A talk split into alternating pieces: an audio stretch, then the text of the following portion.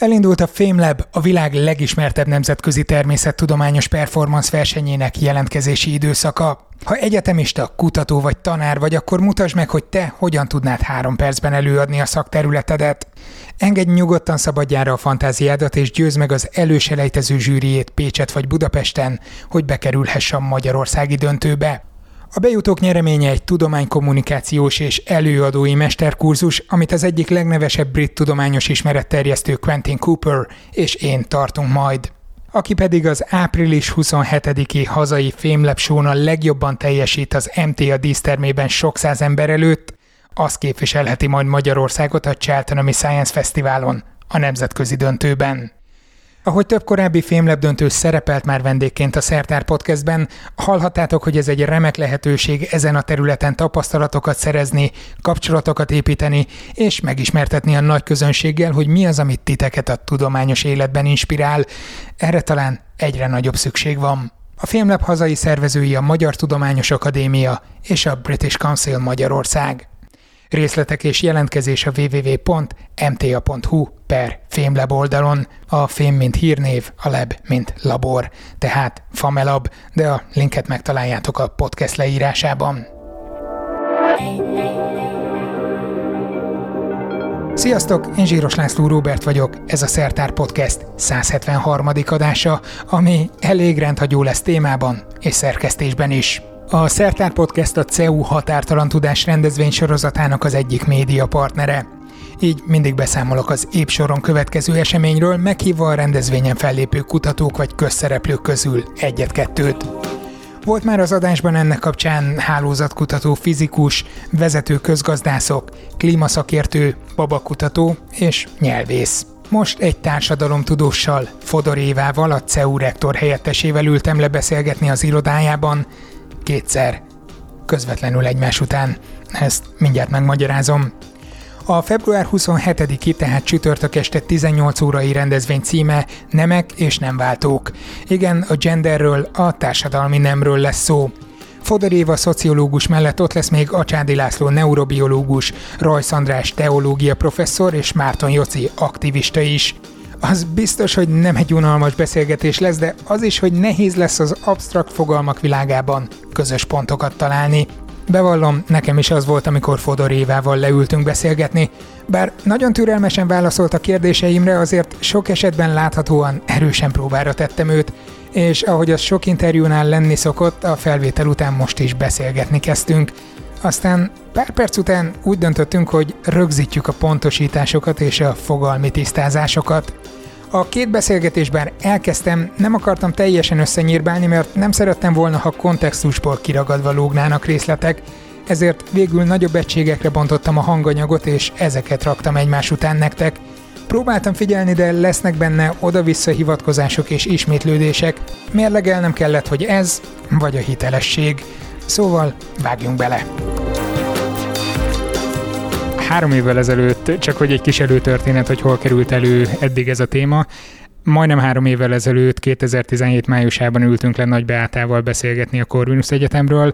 Ott elsősorban az volt a fókusz, hogy a nők, illetve a férfiak a tudományos, műszaki és informatikai területeken hogyan állják meg a helyüket, illetve milyen kihívásokkal kell szembenézniük, érintőlegesen ott beszélt arról, hogy mi az, hogy társadalmi nem, meg ilyen fogalmakat tisztázott, viszont azóta meg tízszereződött nagyjából a hallgatottságunk. Úgyhogy ne, nem valószínű, hogy ennek hatására, de egy kicsit innen meg tudnánk közelíteni a témát, hogy mit akar egyáltalán az, hogy gender. Az a szó, hogy gender, már nagyon régóta a társadalomtudósok köztudatában van. Egy olyan, ez egy teljesen hétköznapi fogalom, amit a szociológusok, antropológusok, történészek is nap mint nap használnak az írásaikban. Úgyhogy meglehetősen meglepő volt, amikor ez a fogalom átalakult hirtelen, és nem csak Magyarországon, hanem az egész világon, vagy a világ számos országában átalakult egy szakmai fogalomból egy, egy, egy politikai kifejezésé, egy politikai, mint egy szitokszóvá. Ez azért az elmúlt 5-6 évben történt, Magyarországon inkább az elmúlt 3-4-ben. A szitokszóhoz képest azt gondolom mindenki a saját érzelmi töltetével megtölti.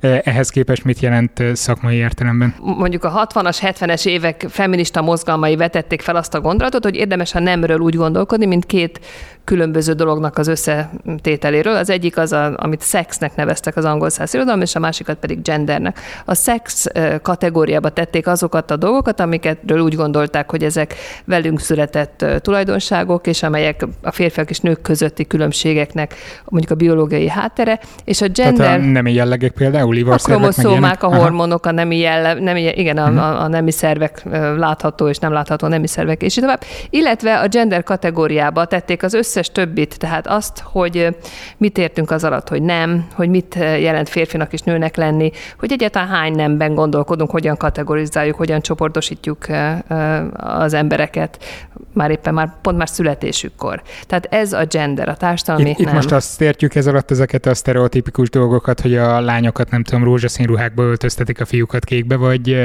Ennél egy picit többet értünk ez alatt. Tehát, és pláne azért a fogalom fejlődött. Odáig, hogy a gender az, az egy, az egy társadalmi dolog, idáig viszonylag jól elfogadható az emberek számára. Tehát az, hogy nemi szerepek különbözőek, ez tulajdonképpen még, hogyha magukban néznek, akkor még, még a nagyon keményen hát a, a gender tagadó politikus nők is elismerik, hiszen hogyha belegondolnak, hogy száz évvel korábban közelítőleg sem vállalhattak volna ilyen szerepet, mint amit most csinálnak, akkor rájönnek arra, hogy ezek a dolgok változnak, tehát az, hogy a, a nemnek a jelentése, a nem, hogy mit jelent nőnek lenni, ez, ez, ez, ez természetesen a társadalmi kontextustól függ, és ennek megfelelően változik korban. De azért a gender többet jelent ennél, és azok a kutatók, akik ezzel foglalkoznak, azok felvetnek olyan kérdéseket is, hogy vajon muszáj éppen két kategóriában gondolkodnunk, vagy muszáj egyáltalán kategorizálnunk. Nem lehetséges egy olyan társadalom, illetve hát fel, mutatnak példákat olyan társadalmakra, ahol nem két nemi kategória létezik, hanem több esetleg. Vannak ilyenek, ilyen társadalmak, ahol? Hogyne, számos ilyen társadalom van, tehát a nyugati kultúrától nem érintett helyeken nagyon-nagyon sokféle módja létezik annak, hogy létezik ennek a fajta kategorizálásnak. Tudsz ilyenre példát mondani? Amit Számosat, de mondjuk a legnagyobb csoport csoport Indiában vagy a dél-ázsiai területen található, tehát a, ahol létezik egy hijra nevezetű csoport, akik sem nem férfiak, sem nem nők. Indiában egyébként az elmúlt néhány évben még legalizálták is ezt a kategóriát, tehát Indiában három nem létezik, férfiak, nők és hijrák. Uh-huh azt gondolnánk, hogy ez egy kicsi csoport, de egyáltalán nem az. És ugyan most nagyon viszonylag elég nagy szegénységben élnek, ahogy egyébként az indiai társadalomnak a jelentékeny része, de valamikor a 19. század előtt nagy becsben álltak például urarkódai, meg főúri udvarokban a, a hidzsák, akik más néven eunuchoknak is nevezik őket. De Ezek... ők ott mint egy különlegesség voltak, egy kuriózum, akit lehetett mutogatni, vagy pedig szerepeket töltöttek be, az szerint, hogy nem tudom, akár uralkodóként funkcionálhattak? Uralkodóként nem funkcionáltak, de fontos szerepeket töltöttek be, és nagyon sokan voltak, úgyhogy a, a kuriózum nagyon messze, messze, messze volt az ő szerepük a kuriózumoktól. Um, házasodhattak is, tehát egy teljesen normális életet élhettek. Aztán az angol gyarmatosítók a 19. században betiltották a, a hidzsák létét, és ezzel gyakorlatilag a föld alá söpörték őket, és marginalizálták a társadalomban. Most mondom, a, az elmúlt néhány évben legalizálták újra a, a létüket.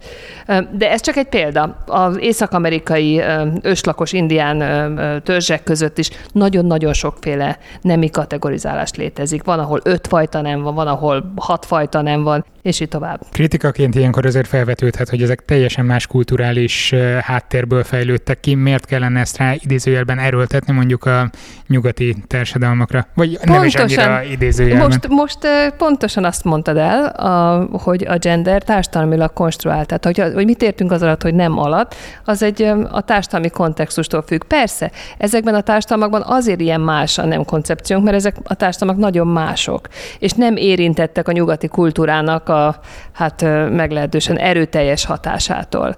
Tehát amikor azon gondolkodunk, hogy mi a nem, akkor a társadalomtudósok azt mondják, hogy érdemes nem beszorítanunk magunkat csak is a nyugati kultúrának a definíciójába, hanem hogyha körülnézünk a világban, akkor azt látjuk, hogy ezt egészen másképpen is lehet definiálni. Tehát a mi definíciónk is változhat, illetve hát változott is természetesen. Nincsen feltétlenül normatív mondjuk elvárás ebben a dologban. Tehát a, a szociológusok nem azt mondják, hogy akkor így, hogy, hogy, hogy mindenképpen be kellene vezetni egy harmadik, negyedik, ötödik, hatodik, hetedik nemet. Nem, uh-huh. nem ez az állítás. Az állítás az, hogy nem, legalábbis nagy részt társadalmilag konstruált. Ahogy mi gondolunk arra, hogy mi kik vagyunk, ez nem a mi biológiai tulajdonságunknak a következménye elsősorban, hanem hát ezt a biológiát is magunk is értelmezzük valahogy, illetve a szerepeinket, a kategóriáinkat, a kategorizálást magát, ezt a társadalmi helyzetről és a kontextustól tanuljuk. Rendben, ezeket kutatjátok ti társadalomtudósok. Azok, akik viszont nem mélyülnek el ennyibe ennyire ebben a témában, azért csak hozzák magukkal az öröklött eh, tradíciókat, és a biológiai nemnek megfelelően próbálják kategorizálni magukat, illetve az embereket, nem? Egyrészt ez részben igaz, részben nem. Tehát vannak, akik nem találják a helyüket ezekben a kategóriákban, és megpróbálnak átváltani egyik kategóriából a másikba ez sem egy nagyon pici százaléka, tehát egy pici százaléka a népességnek persze, de nem teljesen elhanyagolható. Egyrészt a kromoszómák sem feltétlenül egyértelműek, tehát születnek emberek nem XX vagy XY kromoszómákkal, hanem ezeknek különböző variációjával, és, és különösen léteznek olyan emberek, akik nem találják igazán a helyüket abban a kategóriában, ahova, abban a nemi kategóriában, ahova őket bezárták, illetve akik úgy érzik, hogy egyikbe sem passzolnak be. Tehát vannak, akik nem találják a helyüket az egyikben és a másikban szeretnének tartozni, illetve vannak olyanok, akik valahogy egyikben sem találják a helyüket. És hogy mi az, ami nekem nem jött át, azt megpróbálom összefoglalni, amiről itt beszélgettünk az előbb, az az volt, hogy ugye a biológiai, biológiai nemet meghatározzuk férfiként meg nőként. És erre mondtad, hogy a társadalmi nem ez ennél egy sokkal, de sokkal tágabb dolog, ugye? Hát legalábbis komplikáltabb. Vagy legalábbis komplikáltabb, viszont az emberek nagy része binárisan határozza meg magát, tehát férfiként, nőként, és ez többnyire a biológiai nemükhöz kapcsolódik. Stop! amikor azt mondod, hogy emberek, akkor kire gondolsz? Akkor magadra gondolsz, meg még néhány ugye a nyugati kultúrában felnőtt korodbeli emberről. Nem feltétlenül igaz ez például sokkal fiatalabbakra. Tehát számos kimutatás szerint a legfiatalabbak sokkal rugalmasabban kezelik a nemüket, és sokkal elfogadóbbak. Például, például nemrég olvastam azt, hogy legalább a harmaduk ismer valakit, aki mondjuk az Egyesült Államok beli felmérés szerint az amerikai fiatalok, legfiatalabb generációknak a harmada ismer valakit, aki nem érzi magát egyik nembe sem tartozó, sem férfinak, sem női kategóriába tartozónak. Tehát egy csomó olyan ember van, akik nem érzik úgy, hogy ők könnyedén tudják magukat definiálni ebbe a kategóriába. Csak de az tény, hogy a mi kultúránkban valóban férfinak és nőnek tanultuk meg, hogy kell magunkat kategorizálni, így ezt tesszük. Az állítása a társadalomtudósoknak ebben a témában az az, hogy ez nem szükségszerű. Aha, és akkor e, erről valóban beszéltünk, nagyjából ezeket elmondtad. Most kicsit összegzem, hogy miről beszéltünk, úgyhogy ez alapján folytatódik a beszélgetés. Majd nekem az volt ezután azt hiszem a felvetésem, hogy rendben van, de akkor ti társadalomtudósok, amikor kérdőíveztek valahol például, és megpróbáljátok megállapítani azt, hogy nem tudom, mi volt ott a példa, hogy születéskor várható élettartam, meg ilyen bármi hasonló, vagy fizetés keresetbeli, keresetbeli különbség ilyenek, akkor ott van egy rubrika, hogy férfi vagy nő, megkérdezitek az embertől, esetleg az, hogy egyéb, de az embereknek a nem tudom, 99, valahány százaléka valószínűleg a biológiai neme alapján azt fogja mondani, hogy férfi vagy nő. És mondtam, hogy valószínűleg nagyon fontos azokkal is foglalkozni, akik abba a kisebbségbe tartoznak, hogy nem tudják magukat meghatározni egész pontosan, de de hogy valószínűleg ez jelenti a megértés nehézségét, hogy az embereknek a nagy része, hangsúlyozom itt a nyugati kultúrkörben Magyarországon, stb. stb. Tehát, hogy nagyon nehezen tudna arra a kérdésre válaszolni, hogy mi önnek a társadalmi neme. Erre nehezen tudna válaszolni, de természetesen az, hogy hogyan tesszük fel ezt a kérdést, már ez is társadalmilag meghatározott. Tehát egy másképp is föl lehetne tenni a, a kérdést mondjuk egy kérdőjében. Vagy például az is lehetne, hogy nem tesszük föl. Tehát nagyon gyak, csak az, az utóbbira egy példa, nagyon gyakran kérdezzük meg az emberek nemét olyan helyzetben, ahol egyáltalán nincsen rá szükség. Tehát például, amikor diákok felvételiznek, akkor az első kérdés az az, hogy a neme, Na most ez valójában teljesen irreleváns a célból, hogy én eldöntsem, hogy az illetőt fölveszem vagy nem sokkal inkább, sokkal, sok helyzetben tulajdonítunk jelentőséget a nemnek, amikor nem kellene feltétlenül, ez az egyik. Uh-huh. A másik az az, hogy valóban úgy kérdezzük, hogy férfi vagy nő, és rakja magát valamelyik kategóriába, de megint csak a társadalomtudósok állítása az, hogy ez nem szükségszerű, ez nem a biológiából következik, ez nem így elrendeltetett, hanem másképp is meg lehetne kérdezni. Például lehetne mondani azt, hogy egy 1-től 10-ig terjedő skálán, ahol az egy ahol az egy az a, a, a nagyon férfi, és a tíz az a nagyon nő, hol helyezni el magát ön.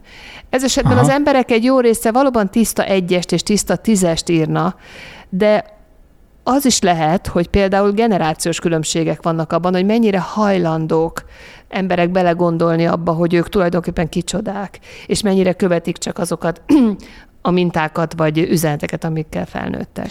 Kutatói szemszögből nézve viszont mennyire lehet ilyenekkel objektíven jól dolgozni? Tehát ez valószínűleg akkor nagyon szubjektív, hogy én mondjuk hetes férfinak érzem magam, vagy nyolcas nőnek, vagy bárminek. Hogyan lehet ez alapján meghatározni utána mondjuk ott vagyok egy KSH alkalmazottként csinálom a statisztikákat, megmondani, hogy a hat és fél betartozók születéskor várható élettartama mondjuk 78 év. Nehezen, de nyilván ezek érdekes, nagyon érdekes kutatási témák lennének. Nem nagyon teszik fel ezeket a kérdéseket így, pontosan azért, mert a, ugye a tanult mintáink befolyásolnak, tehát azok erősen az egyes, illetve a tízes kategóriába sodorják az embereket, azért, mert azt gondoljuk, hogy oda kell tartoznunk, nem azért, mert feltétlenül való, valóban csak kizárólag százszerzalékig macsónak érezzük magunkat, vagy százszerzalékig femininnek, hanem azért, mert a fejünkben léteznek ezek a kategóriák, és nem tudjuk úgy elképzelni a nemet, mint egy folytonos dolog, mint nem egy, egy nem kategóriákból álló, ezen belül nem két kategóriából álló, illetve nem egy olyan dolog, ami stabil. Tehát a mhm. társadalomtudósok pont azt próbálják ezügyben mondani, hogy ennek nem kell feltétlenül így lennie. És számos példája van a világon annak, hogy bizonyos társadalmak, bizonyos kulturális csoportok nem így gondolkodnak a nemről, hanem mint nem bináris dologról, vagy nem stabil dologról, akár egy életen, élet során változó, változtatható dologról, és ezek a kultúrák nem halnak ki, ettől nem lesznek nyomorultabbak, nem lesznek boldogtalanabbak. Tehát uh, itt de mondom, azért, de azért elsősorban nem egy normatív mondjuk állítás az, amit a szociológusok tesznek, hanem azt mondják, hogy az, ahogy gondolkodunk a nemünkről, az nem egy eleve elrendeltetett, illetve ez maga jellemzi és struktúrája a társadalmunkat. Ha másképp gondolkodnánk arról, hogy mi az, hogy nem, mondjuk akár több nemi kategóriát is el tudnánk képzelni, akkor mások lennének a hat, például a hatalmi viszonyok, mások lennének a, a kereseti különbségek, uh-huh. más, másképp néznek ki a társadalmunk, másképp néznek ki a jóléti Például állam. a kereseti különbségek kapcsán, mert uh-huh. tudom, hogy ezzel azért elég behatóan foglalkozták korábban, szóval itt arra kell gondolni, ha például nem kérdezem meg az egyetemen, hogy mi a nemed állásinterjúnál, ez mondjuk csak az utolsó pillanatban derül ki, amikor megjelenik előttem valaki, vagy gondolom uh-huh, akkor se uh-huh. teljesen. Uh, Szóval, hogy, hogy itt erre kell gondolni, hogy akkor kisebbek lesznek mondjuk a felvételi uh, torzítások nemek között? Üm, nyilván erre is igen, tehát például, hogyha nem tudod, hogy a felvételizőnek a neme micsoda, akkor elképzelhető, hogy másképpen ítéled meg az ő, ő teljesítményét, mert tele vagyunk előítéletekkel az ügyben, hogy mikben jók mhm. a férfiak, és mikben jók a nők.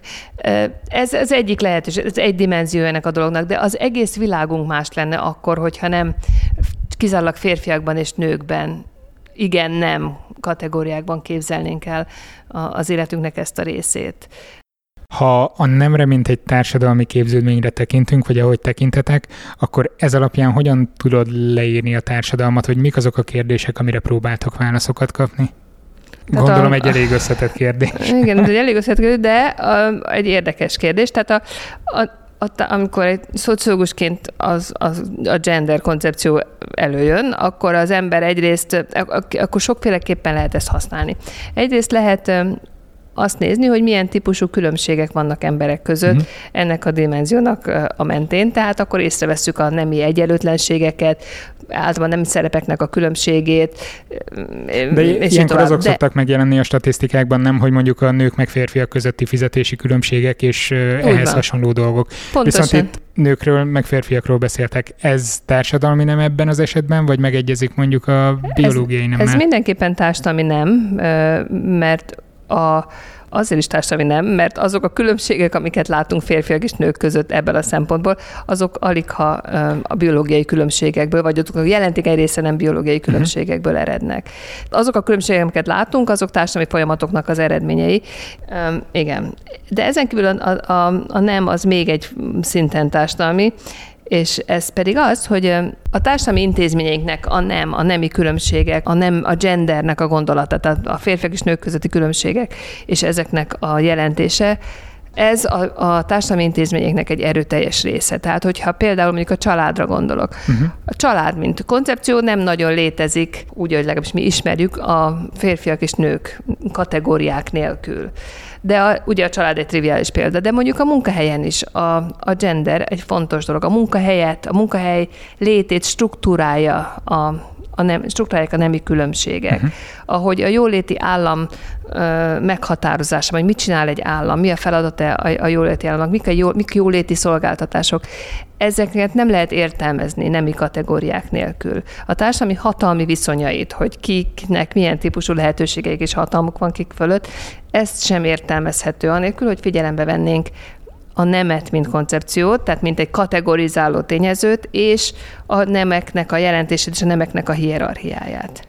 Amikor megnyitom a KSH-nak a honlapját, csak hogy nagyon uh-huh. leegyszerűsítsem, rákeresek bármilyen statisztikára, mondjuk születéskor várható élettartamra. Uh-huh. Van két oszlop, férfiak, nők. Uh-huh. Hogy állapítja meg a KSH a két oszlop tartalmát. Ez, ez nyilván ugye részben önbe, önbevallás, részben pedig a kérdezőnek a, a megítélése a másikról. De azért azt hagyd tegyem hozzá, hogy Magyarországon ugye ez így van, de például Németországban, ahol pár évvel ezelőtt bevezették azt a lehetőséget, hogy te neked nem kell férfi és nő között választanod, hanem uh-huh. te választatod azt, hogy te egy harmadik nemű vagy, hogyha ezt különösen a születési anyakönyvi kivonatban, ott mondjuk nem két kategóriát lát az ember. Aha, oké, rendben van. Akkor ezek majd később fognak megjelenni mondjuk a ottani statisztikáinkban. Már, Persze, hogy, hát már most is megjelenik kategória. az, hogy hányan, hányan kategorizálják, kategorizálják magukat ebbe. De megint csak az, hogy hányan kategorizálhatják magukat ebbe, illetve hány ember akarja használni mondjuk az Egyesült Államokban egyre elterjedtebb ö, ö, semleges nemű személyes névmást. Uh-huh. Ezek Mondjuk megint ezzel nem nekünk annyira tények. nem kell szembenézni, tehát nálunk van az ő, és akkor így nehéz... Igen, Magyarországon szerencsére ezt nem kellett problematizálni, de azért nagyon sok nyelvben létezik uh-huh. férfi és női személyes névmás, és ezekben a nyelvekben több-kevesebb sikerrel próbálkoznak emberek bevezetni semleges személyes névmást. Nem olyat, ami tárgyakat ír le, hanem olyan, ami a személyeket ír le.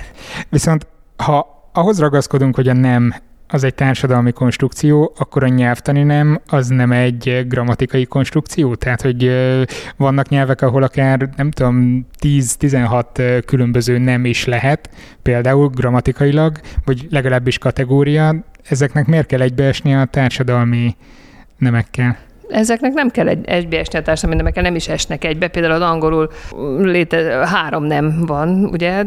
A, a harmadik az a személytelen tárgyakra használják. A, a, a nyelv is egy társadalmi dolog, tehát nyilván az, hogy milyen névmásokat használunk egy nyelvben, az függ attól, hogy hogyan gondolkodunk, hogyan kategorizáljuk a világot. Olyan nyelvekben, ahol többféle nemi kategória létezik, igen, hát ezek nyilván a nyelvtörténetnek az eredményei. Azért ezek a, a, a dolgok lassabban változnak, mint ahogy a társadalmaink változnak. Milyen előnyei származnának annak, vagy abból, hogyha minél szélesebb körben elfogadnák az emberek azt, hogy lényegében többféle nemi kategóriából lehet választani? Ez nem a kérdés vagy, nem az, vagy inkább hogy... csak leíró jelleggel vizsgáljátok ezeket, de nem állapítotok Nekem meg. A saját véleményem van erről, de nem, ez nem ez egy másik kérdés, tehát a, a kutatók nem egy normatív, nem egy preskriptív, nem egy Aha. előírást próbálnak erre adni, hanem mondjuk felmérik azokat az előnyöket és, és, és hátrányokat, amik ilyenekből következnek. De a, az igazából, amit szerintem fontos lenne elfogadni, az az, hogy ugyan mi úgy alapértelmezésben azt úgy gondolkodunk, hogy kétféle nem létezik, férfiak és nők, de nagyon sok olyan kultúra van, nagyon sok olyan embercsoport van, akik nem így gondolkodnak erről. És uh-huh. ez önmagában is azt jelzi, hogy az, ahogy mi gondolkodunk, az nem az egyetlen lehetséges, és különösen nem egy elrendeltetett, különösen nem a biológia által teljesen determinált gondolkodás. Hm. Másféle dolgok is lehetségesek, másféle dolgok is létezhetnek. Azt, ahogy mi gondolkodunk, meg ahogy ők gondolkodnak, az is a történeti, különböző történelmi és társadalmi folyamatoknak az eredője. Tehát akkor ez, leginkább ez a, a megértés, elfogadás a, az, amire... A, mindenféle előnyökről és hátrányokról lehet beszélni. Tehát az, az tény, hogy mondjuk az öngyilkossági ráta igen magas az olyan emberek körében, akik egyik, egyik, egyik nemi kategóriába, egyik mondjuk biológiailag és az általában mainstream által elfogadott nemi kategóriába tartozónak sem tudják igazán könnyedén klasszifikálni magukat, vagy nem érzik magukat oda tartozónak. Uh-huh. Különösen olyan társadalmakban igaz ez, ahol nagyon nehéz ezen a két kategórián kívül élni. Tehát azt látjuk, hogy a, a, egy ilyen nagyon szigorú két kategóriás keze, klasszifikációval eléggé nyomasztóvá tesszük egy csomó embernek az életét, akik esetleg nem érzik ez, ebben kényelmesnek uh-huh. magukat.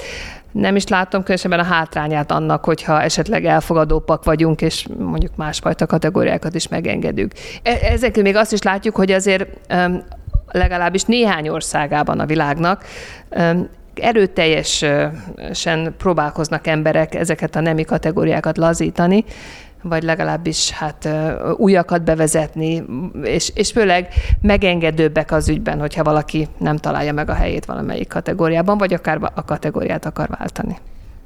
Viszont ezt nagyon nehéz szerintem, hiába mondod, hogy deskriptív módon határozzátok meg a dolgokat, megfigyeltek, és nem fogalmaztok meg utasításokat, hogy mit hogyan kellene csinálni, hogyan éljük az életünket, de Szerintem, amikor az ember hall gender témáról, arról, hogy sokkal fluidabb ez az egész, nem bináris kategóriákban kell gondolkodni, nagyon nehezen tudja azt elkülöníteni, hogy hogy itt nem arról van szó, hogy majd valaki megmondja, hogy innentől kezdve ne legyenek anyák meg apák, hanem a franciák is bevezették az egyes szülő meg kettes szülő, tehát hogy ilyenek szoktak feljönni általában kommentekben, hogy innentől kezdve nem nevelheti férfinak vagy nőnek a gyerekét, stb. stb. Tehát, hogy erre nem nincs, nem hordozza ez magában azt a veszélyt, hogy mindenféle ideológiák pakolódnak rá bármilyen irányból, és ennek megfelelően jönnek majd ellenérzések a társadalomban, amikor hallanak erről?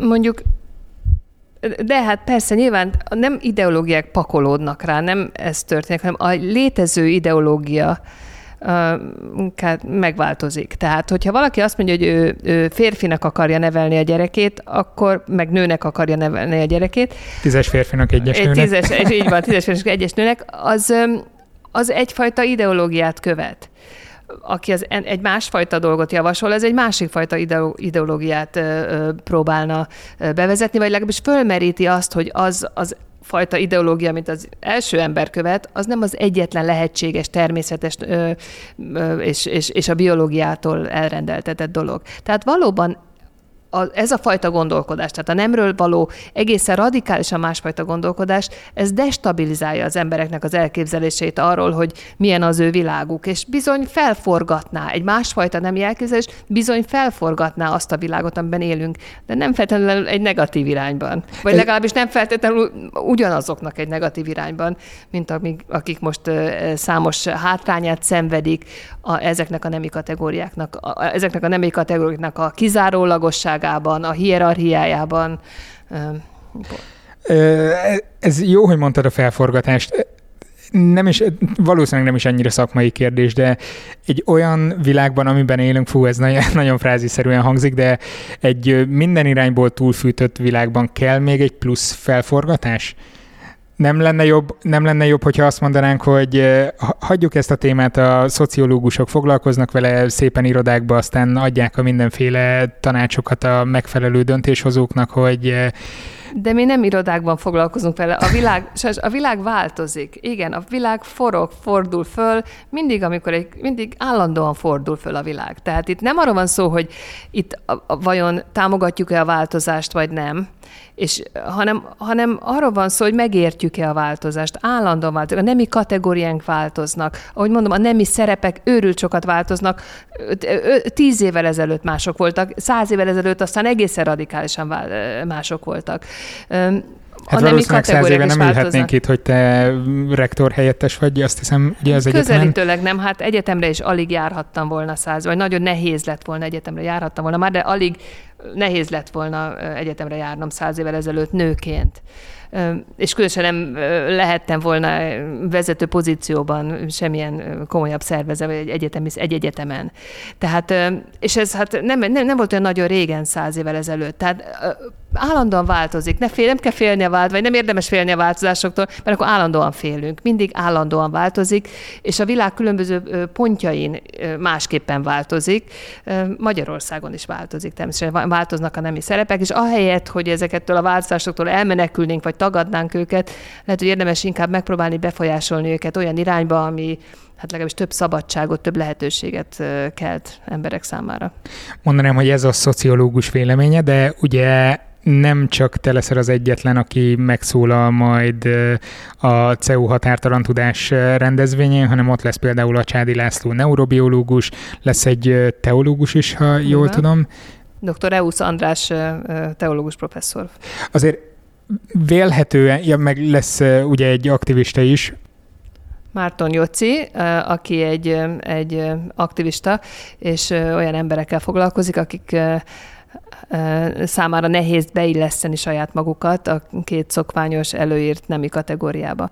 Szóval, ahol együtt lesz egy teológus, egy neurobiológus, egy szociológus, meg egy aktivista, ott azért lehet majd számítani parázsvitákra, nem? Nagyon remélem, és nagyon remélem, hogy parás vitára ösztönző kérdéseket kapunk a közönségtől is.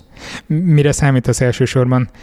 Mit fogtok elérni mondjuk az estének a végére, hogy közös alapokon tudtok majd bizonyos kérdéseket tisztázni, mert itt azért szerintem az alapból nagyon nehéz, hogy milyen alapok mentén tudtok Egyáltalán beszélni. nem gondolunk, hogy bár, nem gondolom, hogy bármiféle közös alapot el tudunk érni, és nem is ez a cél. Két, két cél van. Az egyik az, hogy szeretnénk néhány érdekes mond, dolgot mondani embereknek, hogyha egy dologra emlékszik, még három héttel később is valaki azok közül a dolgok közül, ami elhangzott, az nagyon jó lesz. Ez egyik. És a másik dolog pedig az, hogy ha legalábbis kérdéseket keltünk emberekben, bármelyikünk, vagy együtt közösen, ha legalább megkérdőjelezzük azt, hogy az a dolog, ami, ami annyira természetesnek tűnik, amiről annyira meg vagyunk győződve, vagy az egyetlen elfogadható mód, arról lehet másképp is gondolkodni. Sőt, arról lehet többféleképpen gondolkodni, egyszerre többféleképpen gondolkodni. Már az egy nagy siker lenne. Hát reméljük így lesz. Köszönöm szépen. Én is köszönöm. Fodor Éva szociológussal, a CEU rektor helyettesével beszélgettünk a CEU határtalan tudás rendezvény sorozatával együttműködésben. Az esemény február 27-én este 6 órától lesz. A részletekre mutató linket megtaláljátok a podcast leírásában. Köszönöm a figyelmeteket, jövő héten az Országos Sugárbiológiai és Sugáregészségügyi Kutatóintézetbe viszlek titeket, hogy megnézzük, mi a tényleges helyzet az 5G kapcsán. Vajon mind meghalunk? Hogy ne maradjatok le, iratkozzatok fel a Szertár Podcastre Soundcloudon, Spotify-on, iTunes-on vagy azon a podcast alkalmazáson, amit egyébként is használtok. Időnként plusz tartalmakat, kulisszatitkokat, ha vannak kisebb nyereményeket találhattok a patreon.com per szertár oldalon. Feltéve persze, ha egy jelképes havi összeggel előfizettek a szertárra. Ez az előfizetés segít abban, hogy folytatni tudjam a szerkesztőségektől független munkát. patreon.com per szertár. Köszönöm. Legyen szép hetetek. Sziasztok!